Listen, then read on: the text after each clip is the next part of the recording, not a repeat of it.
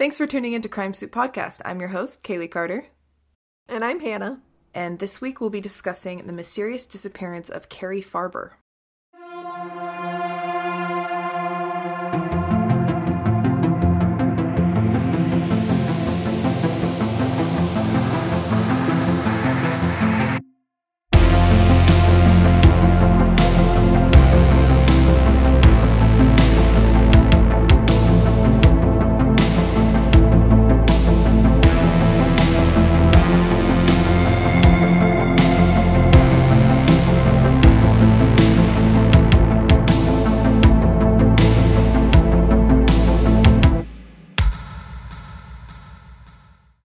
In 2012, in Omaha, Nebraska, a mechanic named David Kuba was working in his car shop when a woman by the name of Cari Farver came in to get her SUV fixed and happened to catch his eye. Dave was immediately taken by Cari's beauty, but he didn't want to seem unprofessional or make her feel weird, so he didn't say anything to her. However, a few weeks later, while on a dating site, he happened to see Cari's profile and he decided to reach out. They talked on the dating site for a little while, and soon enough, Cari was back in the SUV shop to pick up her car and after seeing each other again, they decided that they had a lot of chemistry and exchanged numbers. On their first date, Cari and Dave went out to dinner, and after dinner, they decided to go back to Dave's place. On their way into his house, a woman was leaving his house at the same time. This woman was Liz Gallagher, Dave's ex girlfriend. She was picking up a few things that she had left at Dave's house after they broke up, and Liz was a little bit annoyed that she was witnessing this interaction of Dave bringing Cari back to his house, and Dave and Liz started to get into an argument. Cari felt that this was an awkward situation and she didn't want to be in the middle of it, so she just decided to leave. She told Dave to call her later and she drove home. Smart choice. Yeah, exactly. She's like, I'm fucking out of here. Later that night, Dave did call Cari, and Cari invited him back to her house this time. So she lived about an hour outside of Omaha, Nebraska, where Dave's house was. So Dave drove all the way there and they had a good time. And then Cari specifically established that this was a casual relationship and that she was not interested in anything more than a little fun fling. And according to Dave, this was awesome news for him. He also wanted this. He had just gotten out of a long term relationship with Liz and it didn't end well, so he was more than happy to pursue something that wasn't serious. So, this is like a friends with benefits type thing? Eh, just kind of, they liked sleeping together. Cari was a computer programmer, and her office was in Omaha, about an hour outside of where she lived. And Dave described Cari as being super smart and a total whiz at computers, and they would often just meet up after she was done with work. A little more background on Dave's past relationships. So, he had just gotten out of a relationship with Liz, who he had dated for a few years. But before Liz, he was in a long term relationship of 12 years with a woman named Amy, and he had two children with her. They were never married despite Amy really wanting a further commitment in their relationship.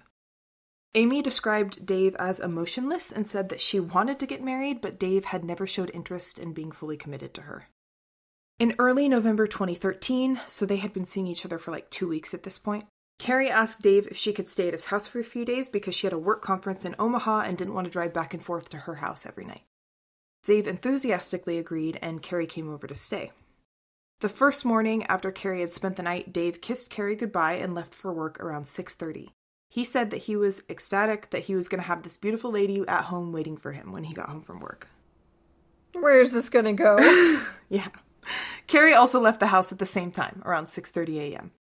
At 10 o'clock that same morning, Dave got a text from Cari that said, "Do you want to move in together?"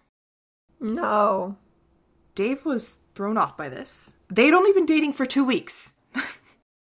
That it was very casual, and especially because Cari established that this was a casual thing for her and that she was not interested in pursuing anything long term or anything serious. He was extra like taken aback. He's like, What the heck? This isn't what you wanted. So Dave responded that he wasn't really ready for that, and Cari flipped out. I'm so confused. Yeah, she sent a string of texts saying, like, fine then, we're over. I hate you. Never talk to me again. I'm seeing someone else anyway. And Dave is at work, so he didn't really have time to respond to all these texts that he was getting, so he just kind of like put his phone down. And like, it, he didn't really think anything of it. Like, he was like, damn, that kind of sucks. Like, but they weren't dating for that long, and he just figured that he dodged a bullet. Yeah. Cari was raised in Macedonia, Iowa, by her mom and stepfather. And they said they always knew that something was different about Cari. They said she was super smart and that boys had always just been drawn to her. She was cute and fun and outgoing, and people just wanted to be around her. Some of her friends said that she's very smart, but she always made bad choices in relationships. She was a romantic, she would fall head over heels and kind of get lost in a situation instead of seeing it for what it really was. And the specific case that her friends are referring to was uh, in college, she dated this guy who was just not good for her. And she really wanted to make it work despite this guy really not wanting to make it work. And Cari ultimately ended up getting pregnant. This guy didn't want anything to do with the baby or her, and she decided to keep the baby. So she moved back home, had her baby. She went to computer science school. She graduated, and she and her baby, who she named Maxwell, lived near her family and she raised him on her own. And I guess at this point, I'm like, this isn't really like a red flag. Everybody, when they're young, makes dumb choices about relationships, right? Hmm. Everybody kind of romanticizes relationships that you have and tries to make it work with somebody who is not good for you. Like, this isn't like, oh my god, this is huge red flag behavior. This is like normal young person behavior. But later in her 20s, Cari was diagnosed with bipolar disorder after she had her son. So she had bouts of extreme depression where she couldn't get out of bed and then bouts of mania as well. And her bipolar disorder was totally managed. She was on medication, she was reportedly happy and content. She didn't have a lot of issues with her disorder, and that's not to say that she didn't struggle, I'm sure she did. But we don't have any instances of her like refusing to take her medicine or completely going off the deep end or anything like that. She had a lot of familial support as well, which is monumental when it comes to dealing with mental health struggles. If you have a lot of familial support and you have good medication and a good routine or some type of stability in your life, that's so important for having a good outcome when you have mental illness that could be debilitating, right? Cari's son Max was a teenager when Cari went to go stay at Dave's house for a couple days. He's about 14 years old. And he knew that she was going to stay with somebody, but he didn't know the nature of his mom's relationship with this person, right? And her family didn't really know about her dating habits either. She kept that pretty private. And her son Max went to stay with his grandparents in Iowa while she was going to be gone for those couple days. Obviously, Cari doesn't go back to Dave's house that night when Dave tells her he's not ready to move in and she lashes out, right? And he just assumes that she left and went to go back home, but he's continuing to hear from her because she continues to text him all day angry stuff. Well, okay. So you're saying that she has she's been diagnosed with bipolar disorder. And I mean, if she's having a bout of mania, that would explain why she's flip-flopping on her earlier discussions about their relationship how originally she said I just want casual relationship and now she's suddenly saying that she wants to move in with him. But I'm not super familiar with bipolar, so if do you still get bad bouts occasionally, even if you're medicated? Or is this a sign that maybe she's gone off her medication? I mean, this would probably be a sign that she went off her medication.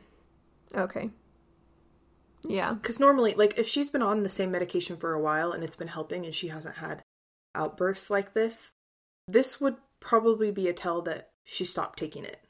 Okay. So Dave assumes that Cari goes home, but Cari doesn't go home. And on the second morning, the morning after she left for work that day, Cari texts her mom and tells her that she quit her job and that she's moving to Kansas. And that she's not taking anything with her, and that she wants to leave her 14 year old son with her parents. Why Kansas? Uh, let me tell you. So, Cari's mom is super concerned, and she tries reasoning with her, but Cari is not having any of it.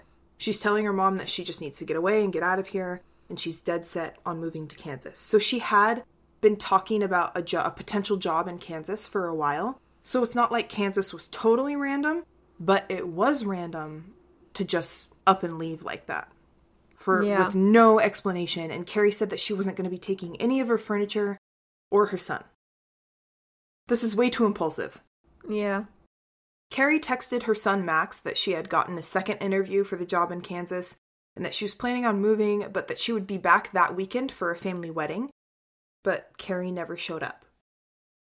Cari's mom is extremely concerned at this whole thing and she doesn't feel right about it. She begs for Cari to call her so she can hear her voice, so she can just talk her through it, but Cari refuses.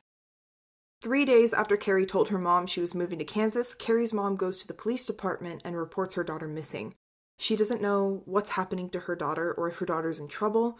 She doesn't know if somebody's making her do this, but she knows that her daughter would never miss out on family plans and she would never ditch her son. They knew that Cari loved Max more than anything and that she would never just leave her son like that. So Cari even told her mom about the situation with Dave. Like she said she had broken up with her boyfriend and that she was checking into a mental hospital, which is all very out of character for Cari, but not so outlandish that Cari's mom felt like this was not within the realm of possibility. Mm-hmm. The police weren't really any help because they were like, Cari's a grown woman and you're still in talks with her at the moment. So there's nothing that we can do. And even if there was something we could do, she already told you what she's doing. So soon after Cari texted her mom that she had gotten that job in Kansas, she said that she sold all of her furniture at her home in Nebraska. And then that's when Cari's mom was like, well, maybe she really is having a mental breakdown. What kind of solidified this for Cari's mom was that Cari texted her mom asking her to meet the person she sold the furniture to. And Cari's mom refused because number one, she's all the way in Iowa. And number two, she didn't want to like help her daughter with this. And the whole time that this is happening, Maxwell is with the grandparents? Yes. Okay. And he kind of knows what's happening because Cari is texting him too. I don't like in these cases whenever there's when everything is through texting because do we know that it's actually Cari who's sending all these messages? Exactly. And that's and that's what Cari's mom I think is kind of concerned about at this point. Because she's refusing to answer any of her calls. This is why with all of your friends and family members you need to have a secret question or secret code like if you're ever not sure if it's me that you're talking to. Yeah. you I need the a que- password. yeah, exactly. So yeah, Cari's mom was like, "No, I'm not going to go do that." And so Cari's mom and dad filed for temporary guardianship of Max just in case Cari tried to show up and take him. And Cari's mom is still trying to petition the police to do something about her daughter at this point as well because she truly believed that her daughter was not well, like at the very least in a crisis and at the very most in a dangerous situation. So Cari's mom went to the police with all the information of the woman who wanted to buy Cari's furniture and said, "Hey, maybe you can track this person down and figure out where my daughter is." Mm-hmm. So the police are like, "Okay," and they kind of reluctantly reach out. Because this isn't what the police are trained to do. They don't actually have any kind of protocol for this, do they? No, and and she's a missing adult, so they don't really care. Yeah. But if they hadn't filed for temporary guardianship, they might have not done anything, right? So the police kind of reluctantly reach out to the woman who wanted to buy all of Cari's furniture, and it was a woman by the name of Shannon Gallagher. But she went by her middle name, which is Liz. And it's the same Liz that also happened to be Dave's ex girlfriend. You remember the one that was at Dave's house when Cari and Dave showed up after their first date? So Liz, the ex girlfriend, is buying all of Cari's furniture? Yes and no. So police reach out to Liz and they're like, hey, were you interested in purchasing Cari's furniture? And Liz explained that she had not paid for any of Cari's furniture and she was not interested in it. In fact, her checkbook had been stolen recently and she assumed that it was Cari who's the one who stole it. What? Yeah. So she explained to police that basically Cari had stolen her checkbook and was posing as her to buy all of her own furniture. And she said that she had only met Cari once and that it was at Dave's house. And Liz said that that's all she really knew about Cari, and so if they wanted to know more, they could just reach out to Dave. And now at this point, police figure out that Cari had a boyfriend and that he was potentially the last person to see her, or he was still with her, right? So they go to Dave's car shop and they ask him questions about Cari's disappearance. And Dave didn't realize that Cari was a reported missing person, first of all. And secondly, he told police that he had been getting texts nonstop from Cari ever since she left his house that Monday and never came back. And the police looked through his phone, and sure enough, he had been receiving hundreds and hundreds of texts from Cari of abusive, threatening messages. He had also been trying to call her, and she hadn't been answering her phone, and she would not leave him alone. Police kind of didn't believe him at first, and they were kind of suspicious. But then they talked to him and they looked through all of his texts, and then they were convinced that Dave didn't really have anything to do with her disappearance. At least, not that they could see at that point. But the weirdest thing that happened is that Cari started texting the detective on the case after the police met with Dave. So Cari texted the detective and told him that she would really appreciate it if they left Dave out of their investigation. She's just texting everyone? Yeah! And the detective explained that they couldn't rule anything or anybody out until they figured out that she was safe, right? And Cari said it was pointless and to stop, and that she only wanted one person to go away forever for destroying her life, and that was Liz. Liz? Yes, and after looking through Dave's text messages from Cari, Cari had texted all about how much she hated Liz and how Liz is responsible for the disintegration of their relationship. And that kind of confirmed in the police's mind that Cari had stolen Liz's checkbook, and they were like, okay, well, maybe that did happen. How did she even get her checkbook? They don't know. They're like, she's crazy, clearly, so. So the police encouraged Liz to make a report about her stolen checkbook. But before she could even make that report, she went home and someone had broken into her garage and graffitied Whore from Dave on the inside of her garage. Whore? What'd you say? Whore from Dave? Whore from Dave. What does that mean? I have no fucking idea. And like if I if I was angry at somebody and I was gonna graffiti something on the inside, like if I was Cari in this situation, let's be real, and I was gonna graffiti something on the inside of Liz's garage, I I wouldn't say whore from Dave. I might just call her a whore or bitch or stay away from my man. But Yeah, what's- from Dave? What's the from Dave? I don't know. Okay. She's doing her best. I mean, she's gotten pretty far so far. I was gonna say it's not very good, but she actually broke into the garage, so she's doing just fine actually. yeah. So yeah, uh, Cari potentially, allegedly broke into Liz's garage and graffitied "Whore from Dave" on the inside. Liz called the police. The police came out and took a report, and at this point, the police were very concerned that Cari was absolutely having a mental breakdown, and they felt a lot of urgency to find her before she did something dangerous. So, all the while, Cari's family is trying to reach her and get her to come back home as well. They asked her to come to Thanksgiving dinner, but Cari never showed up. And then, about a month later, after Thanksgiving, Cari's father passed away from pancreatic cancer. And Cari didn't bother to show up for the funeral or offer any condolences until after the funeral had already taken place. And Cari reached out on a Facebook message to her mother just to say sorry for missing the funeral. And all of this is extremely out of character for Cari, right? Because like she raised her kid as a single mother around her family. Her family was a tremendous support to her. It was unlike her to just abandon them like this. Cari was very present on social media and through texting, and a few days before her father actually passed away, she posted on Facebook in quotes, "Dave Kroupa proposed to me and I said yes." What? This didn't happen. She was making it up. And this was very confusing and devastating for family members because nobody knew what the heck was going on. They're watching it unravel in real time, and there's literally nothing they can do about it. And it's not like this is just affecting them as a family. They're really concerned that it's affecting her son. And like I said, Dave had not proposed to Cari. Dave said that he had not seen Cari since that day that she left, but that he heard from her daily because she sent 50 to 60 texts and emails every single day to him. Dave tried to change his number quite a few times, and it didn't matter. Cari always found his number, and the text messages and emails just kept coming. The subject of the text messages mostly revolved around Cari wanting Dave to love her and also how much she hated Liz. How she thought Liz was a whore and that Dave deserved to be with someone better. First of all, I just want to clarify when I when I say like she thought Liz was a whore, that's not me ad libbing. That's what she actually said because I don't mm-hmm. like use that word to describe people. Another alarming thing was that Dave started getting texts about what he was doing inside of his apartment, like what he was wearing and what he was watching. No. Yes. And Cari also told Dave that she had taken his extra key to his house. And then Liz started receiving similar text messages in terms of like what she was doing, what she was wearing. But Liz was also receiving pictures with those text messages, which is terrifying. So Cari would send Liz pictures of like the inside of her garage and then also around her property.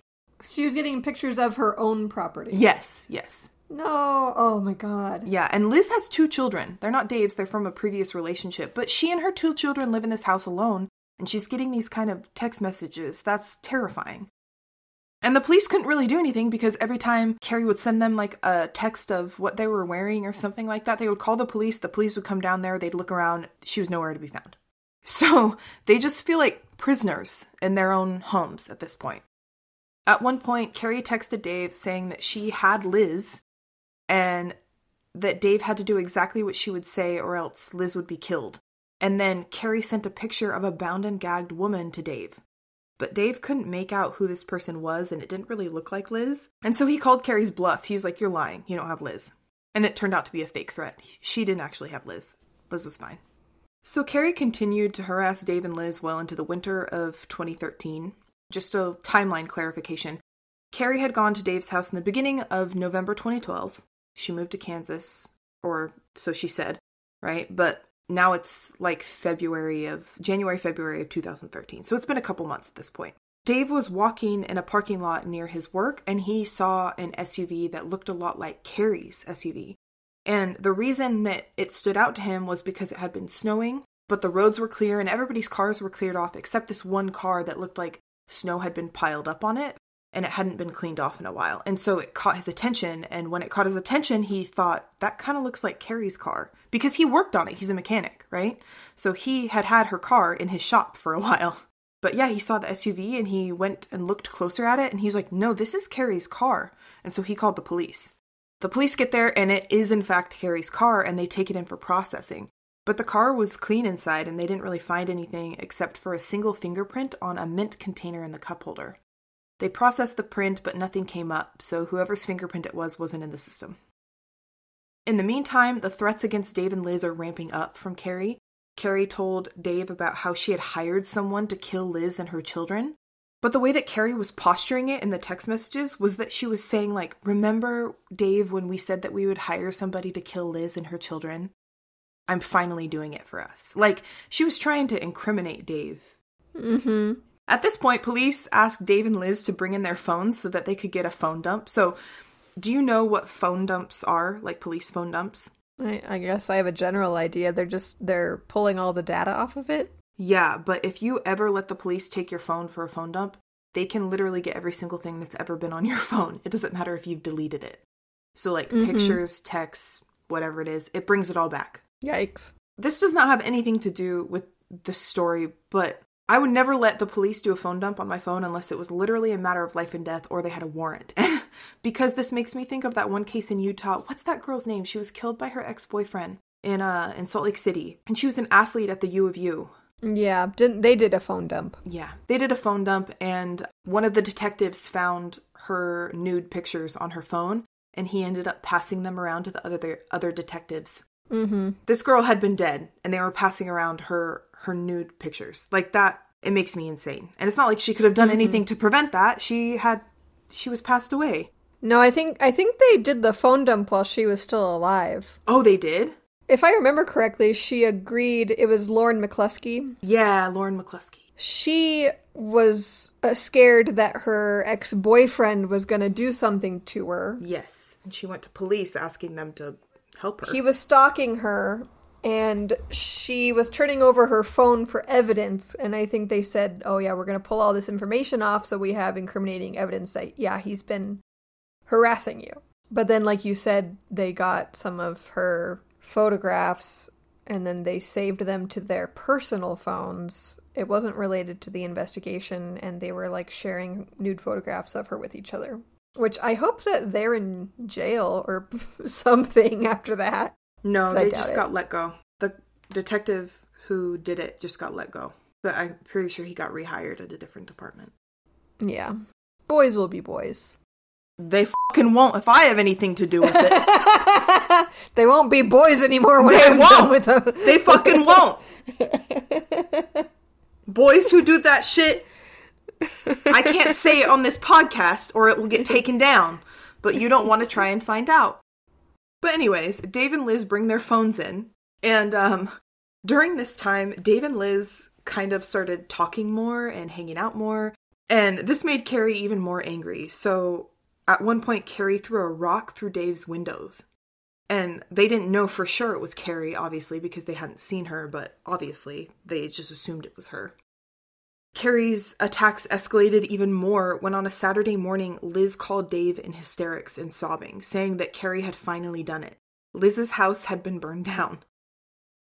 Luckily, Liz was in the process of moving out of the house, so her and her children were already sleeping in their new home.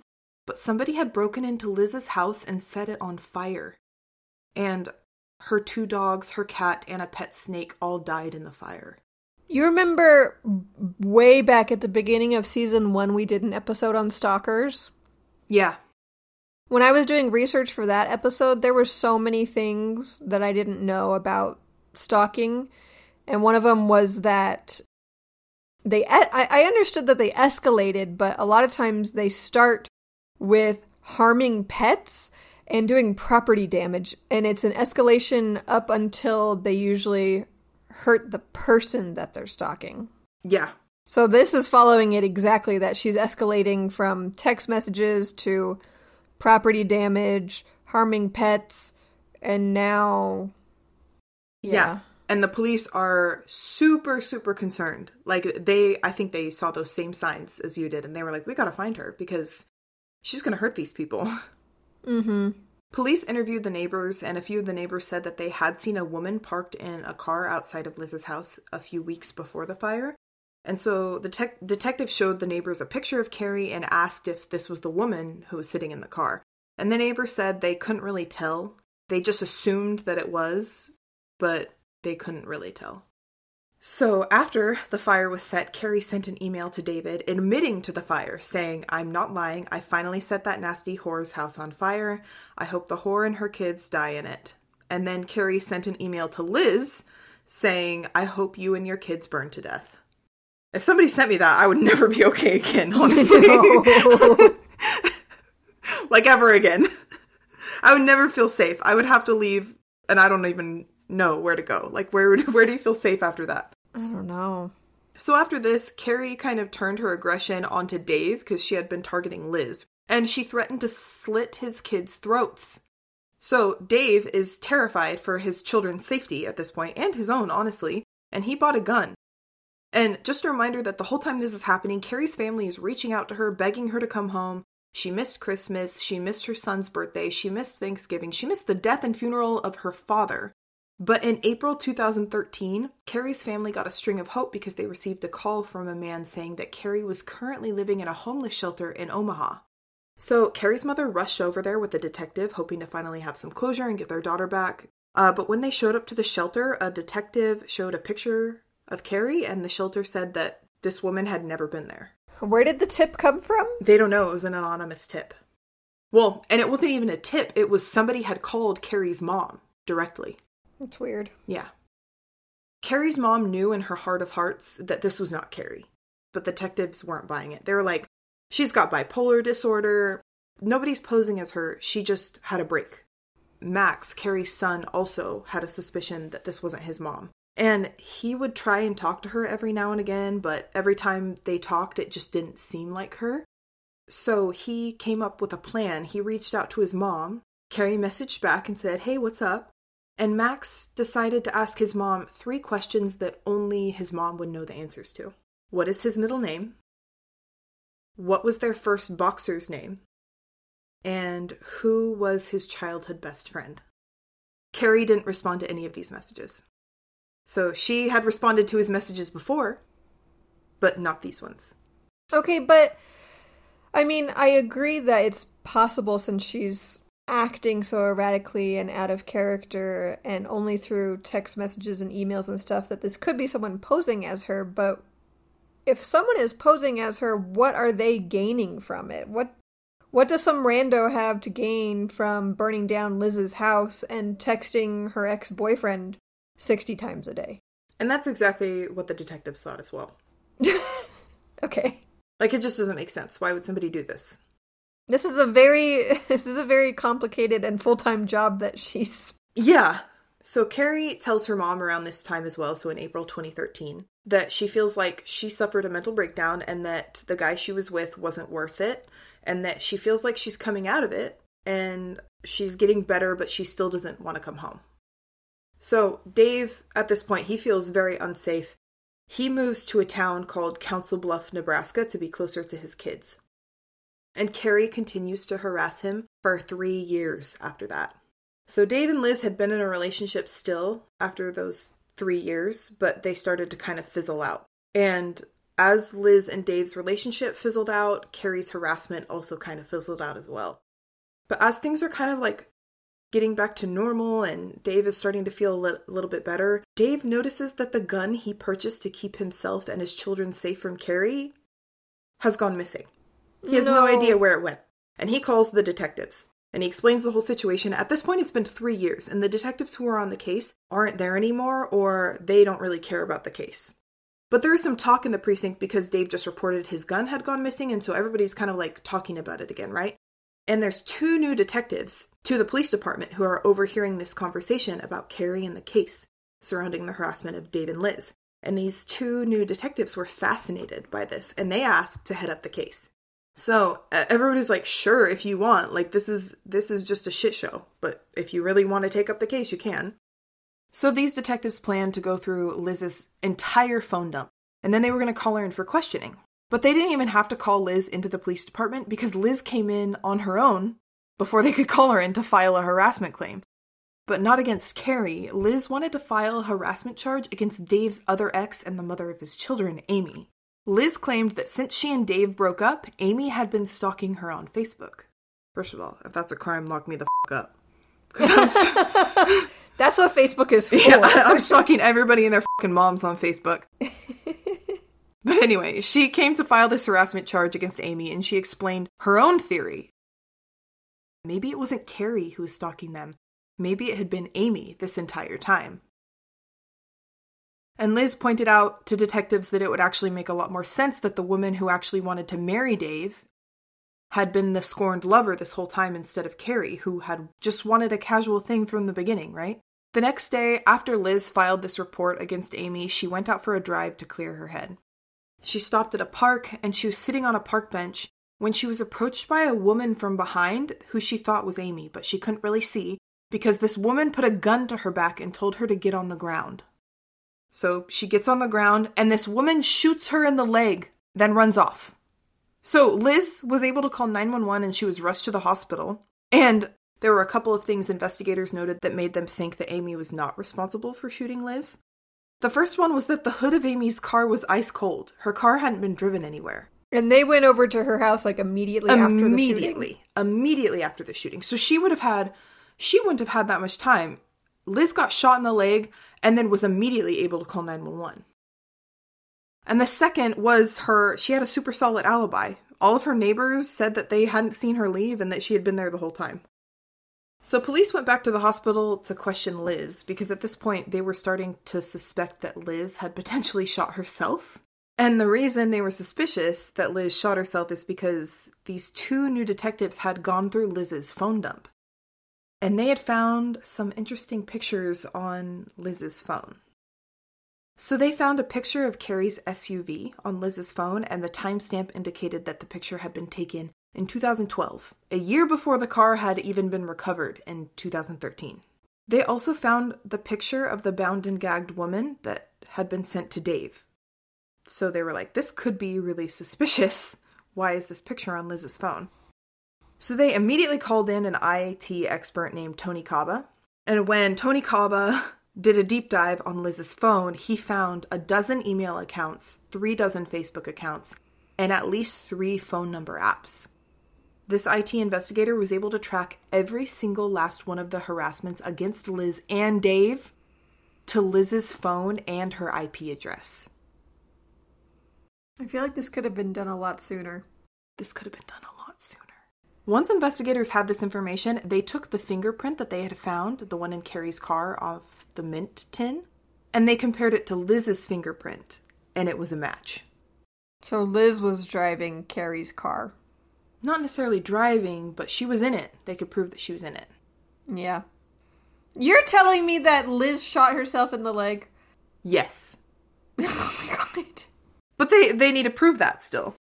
They're like, okay, obviously Liz is the one who has been harassing Dave and Liz because it didn't come from Cari's phone, it came from Liz's phone. Who has time for this? I don't know. She supposedly had two children, a full-time job, and a boyfriend. Yeah, I guess this was her hobby. This is a shit ass hobby. She needs to take up like bird watching or something. which is just normal stalking. stalking exactly. Could you imagine there's some sort of like stalking and recovery program? They're like, hey, we're going to transition from stalking people to stalking birds. Get out your binoculars. Quit looking in that person's window. Yeah. Stalkers Anonymous. So, they believe at this time that Cari has been dead for the past three years. And that Liz is potentially the one who killed her, but they need to prove that. So, detectives set a plan in motion to kind of trick Liz into giving them more information. So, they didn't want to tell her that they thought she shot herself. They wanted to kind of play into whatever Liz was thinking. They wanted to play into it. Let her think she's in control. Exactly.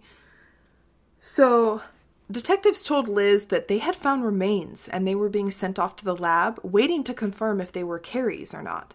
This was a lie. They hadn't discovered any human remains. But they were asking Liz to basically confirm the last time she saw Cari alive, to try and trick her into telling other times that she might have seen Cari. But Liz was adamant that she had only ever met Cari once, and that was when Cari and Dave were going back to the apartment while she was leaving. But Liz kind of went off sidetrack and was like, Well, I think it's Amy who's been the one sending these messages. And detectives agreed. They were like, Yeah, we think it's her too. So they explained to Liz that we think that if Amy was bold enough to shoot you, then she's definitely bold enough to have killed Cari, and we want to build a case against her. And so they ask Liz, they're like, if you have any information about what Amy could have done to Cari, we want to know. A couple of days after this conversation with police, Liz starts forwarding the detectives emails from Amy, in quotations, saying, I'm glad I shot you, Liz. It was to make you stay away from Dave. It's just funny now that we know that she's talking to herself. Yeah. yeah. And she even forwarded the police an email from Amy where she said, I created a couple of those fake emails to get you to stay away from Dave, but I guess it didn't work. So, police reached out to Liz after they got those emails and they were like, These emails are good, but they're too vague. Can you try and get some information out of her about Cari's murder? It just it kills me that she got away with as much as she did. She should have stopped after the first thing she did and she would have been fine. So, Liz sends an email to Amy asking her, If you really did shoot me, what gun did you use? And Amy responded that she had used Dave's gun to shoot Liz. This explains how Cari was able to break into Liz's house and graffiti the inside of her garage. 'cause It was just Exactly. Liz graffitiing her own house. She just walked down to the garage and wrote whore from Dave in the garage. Like, I still don't know what that means. I don't know either. like, she should have wrote Dave's whore. Uh, yeah. That would have been more biting. We're like critiquing Yeah. graffiti. Like, bitch, you don't even know how to bully people. I'll show you how to bully someone. yeah. You dumb bitch. Sit back and listen. when you were like, if I was if I was a psycho girlfriend, this is what I would write. Luckily, it's never come to that. And so Liz asks Amy another question. She said, Did you ever meet up with Dave's ex, Cari? And Amy responded, Don't you worry, you didn't get it as bad as Crazy Cari. So when I met Crazy Cari, she would not stop talking about Dave and him being her husband. She tried to attack me, but I attacked her with a knife. I stabbed her three to four times in the chest and stomach area, then took her out and burned her. I stuffed her body in a garbage bag with crap. So, again, just a reminder police hadn't told Liz that they had connected her to the past three years of harassment. yeah. And so Liz thinks that she's helping, like, with this heroic endeavor to collect evidence about Cari's disappearance. In reality, she's just trying to incriminate all of Dave's exes because she wants to be the only woman left standing alive in Dave's life. He's not worth it, first of all. Secondly, why? Literally, like, I don't know why? anything about this man, but he's not worth all this trouble. He's just some guy. Like, he's literally just some guy. Have you seen that movie 10 Things I Hate About You? No. Oh, okay. It's one of my favorites. It's from 1999 with Heath Ledger and Julia Stiles. Okay. And it's an adaptation of The Taming of the Shrew. Okay. And Julia Stiles' sister in the movie, they're in high school, and like all the boys are head over heels for her sister. And one of my favorite lines from the movie is Heath Ledger keeps getting told by all these guys, like, oh, she's so beautiful, oh, she's so amazing. And Heath Ledger goes, What's so amazing about this chick? She got beer flavored nipples.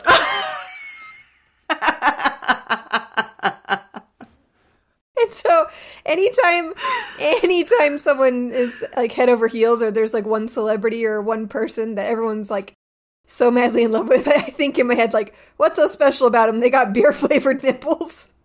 Why does that make you special? but you're like, there's nothing special about this guy, and in my head I'm like, maybe he's got beer flavored nipples. That's it. That has to be it. Anyway, sorry. Beer continue. flavored nipples.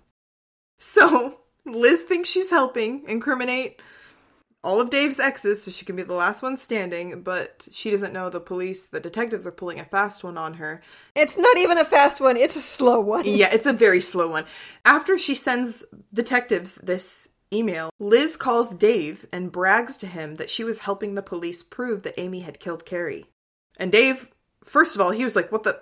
Cari's dead? First, what? Because he doesn't think she's dead. He's being harassed by her for the past three years. And also, like, he didn't understand, like, what do you mean Amy killed Cari? Like, what what is going on? And Liz and Dave weren't in a relationship anymore at this point, but Dave trusted Liz up to this point. So Dave called the police and he's like, What is going on? You think Amy killed Cari? And Cari's dead? So police didn't let him in on all the details, but they did say it would probably be best to move in with Amy to protect her and her kids, and also stay away from Liz. Like, don't go near her. So, as soon as Dave moved in with Amy, Liz freaked out. She called the detectives, like screaming and crying um, that it's not fair. Amy killed Cari and she shot me, and now she gets to move in with Dave. It's not fair. And police were like, okay, we can play off of this. So they went along with it and they were like, you're exactly right. This totally isn't fair. This is terrifying. We need to do something about this. And so they asked Liz if they could have full access to her email account because they really needed to prove that Amy was the one responsible for Cari's death. So Liz gave them everything that they needed. She handed over complete access to her email. And Amy, in quotations again, because this is actually Liz, Amy started to email Liz weird, crazy details about the death of Cari and even noting something about how Cari had a yin yang tattoo on her ankle. So these new detectives hadn't been involved in the process when Cari's car had been processed by the crime scene investigators, and they wanted to retest it. Because in one of these emails, Amy, aka Liz, said that she had stabbed Cari in Cari's car. And unfortunately, the car had a new owner at this point, and so they had to track it down, but they were able to track it down and they ripped up the driver's seat and they found a large red stain that looked like old blood in the passenger seat. They tested it and it came back positive for Cari's blood. So the whole time this is happening, police had Liz on strict observation. They followed her everywhere. They wanted her to feel like she wasn't under suspicion, obviously, but they were trailing her because they were worried that she would escalate and kill someone again. And Liz had been circling Amy's house several times a day, so the police felt very rushed to do something and something fast because they were really worried that Liz would get violent again. Police ended up picking up Liz for a random misdemeanor charge. I don't even know what it was, but they decided to use this opportunity as a time to question her about Cari's disappearance. Uh, they ended up asking her about her fingerprint in Cari's car, and Liz denied ever being in Cari's car. And then she asked for an attorney immediately. And the county attorney was like, What the hell is this? Right? But in December 2016, four years after Cari had gone missing, the county attorney finally agreed to arrest Liz for Cari's murder. And on May 10th, 2017, Liz was put on trial for Cari's murder. And Liz waived her right to a jury trial, which I feel like is a stupid decision in her case, because she could have potentially gotten sympathy from like regular uneducated humans, but a judge probably wouldn't have that same reaction. So, a computer forensics team was able to determine that on the morning Cari met, went missing, Cari herself had logged into Facebook on her phone at around 6:30 a.m. and then logged off for 2 minutes later to leave for work. At 9:54 a.m., Cari's cell phone was used to access Facebook again and she unfriended Dave, and it's assumed that right then is when Liz assumed Cari's identity. So with this information, they determined that Cari was murdered by Liz sometime between 6:30 and 9:54 a.m. But even with all this information, it was still really hard to prove murder when there's no body. So police went to Dave and asked if there was anything that he could think of that might help them. And he remembered that he had a tablet he didn't use, but Liz often did use it when they were together.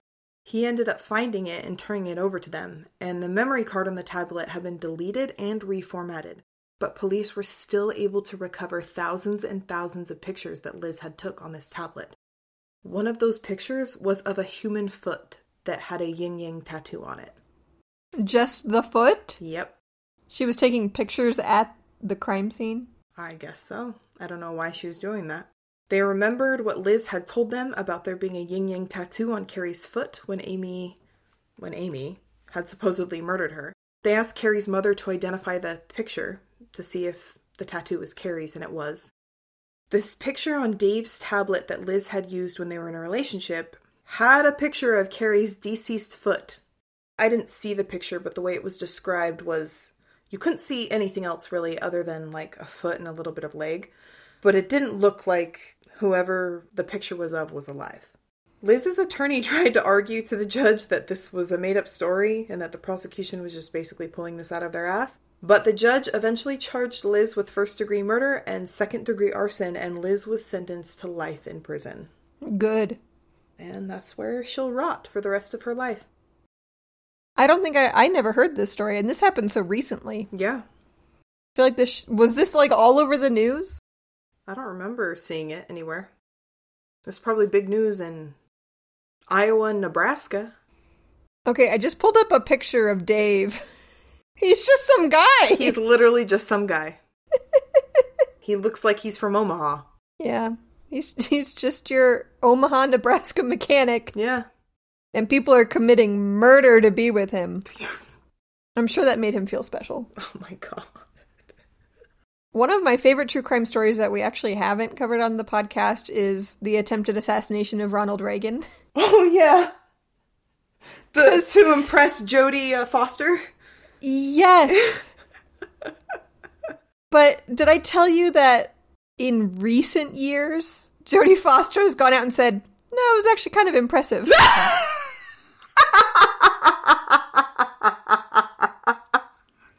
Jodie, please.